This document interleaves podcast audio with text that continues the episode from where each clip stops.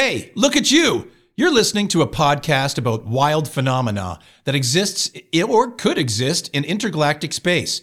So strap on your Super G helmet, light up a coconut, and let's go.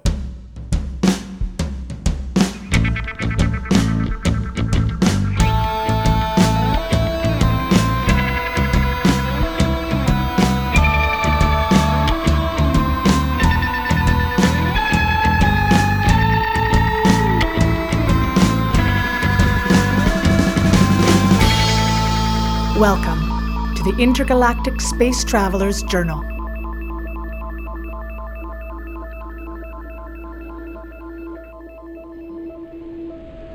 Hello, and welcome to Great Moments in History. I'm Sticky Fristuffs, standing here beside the Great Highway of Life, near the magnetohydrodynamic null point at the center of the known universe. Galaxy sixteen beside the Funtmark Air Park, in case you're looking for it.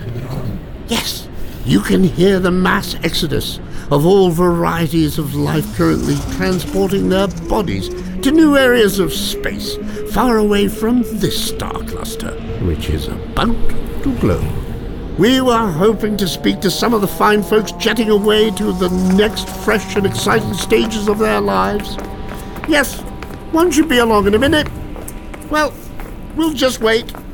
And hello, um, excuse me, madam, madam. Mm. Uh, oh dear.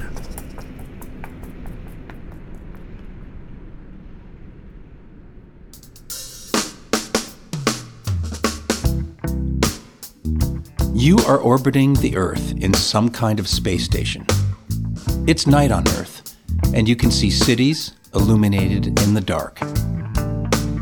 You ramp up the telescope power, and you can see small towns, then buildings, cars, then finally, very faintly, you can see a human against the vast amount of background light radiation.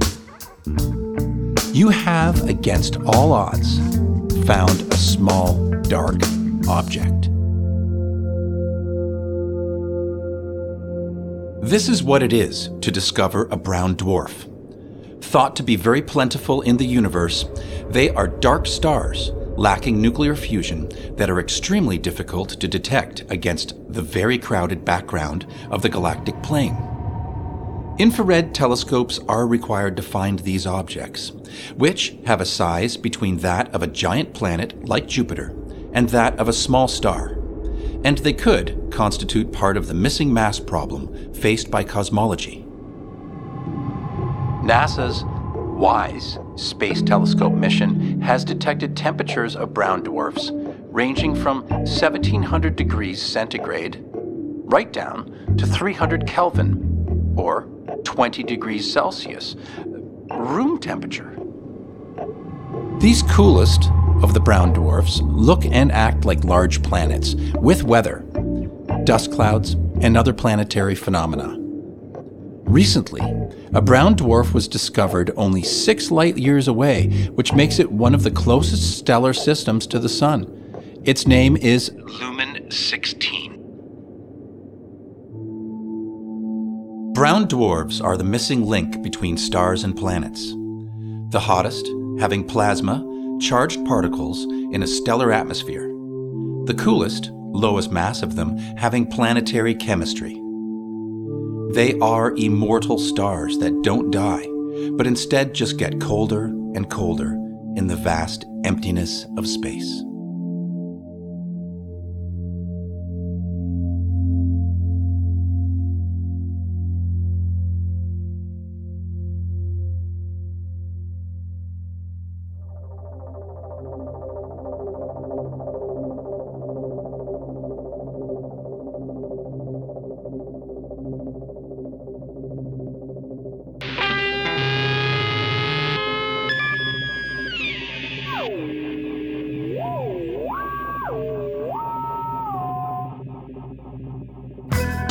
Don't like the color of your food?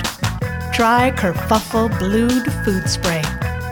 Now you can have food any color of the rainbow any time of day with Kerfuffle Blued Food Spray.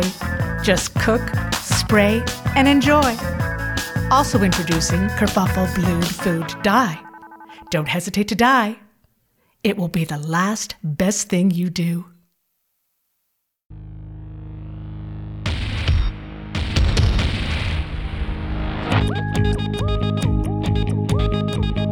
And now, we present Interplanetary Interview with Edgar Allen Ethenhawke.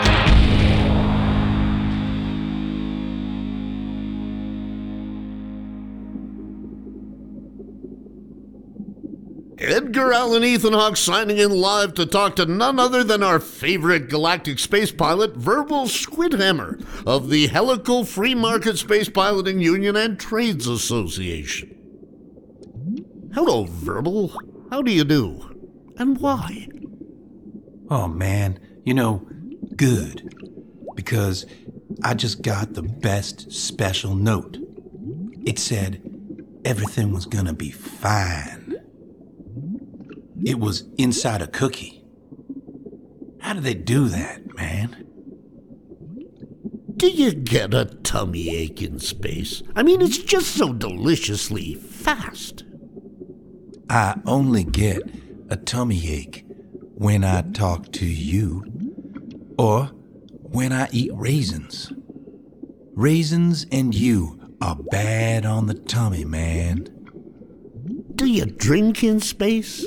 I mean, do you get dehydrated? Do you need to hydrate? People want to know. I drink religiously. I mean, I also drink non-religiously. Ever get lonely out there in the enormous, vast, wild, and wonderful universe? Only when I listen to Bonnie Tyler, Total Eclipse of the Heart. I'm afraid that's all we have time for, so there you have it, folks. Edgar Allen Ethenhawke signing off.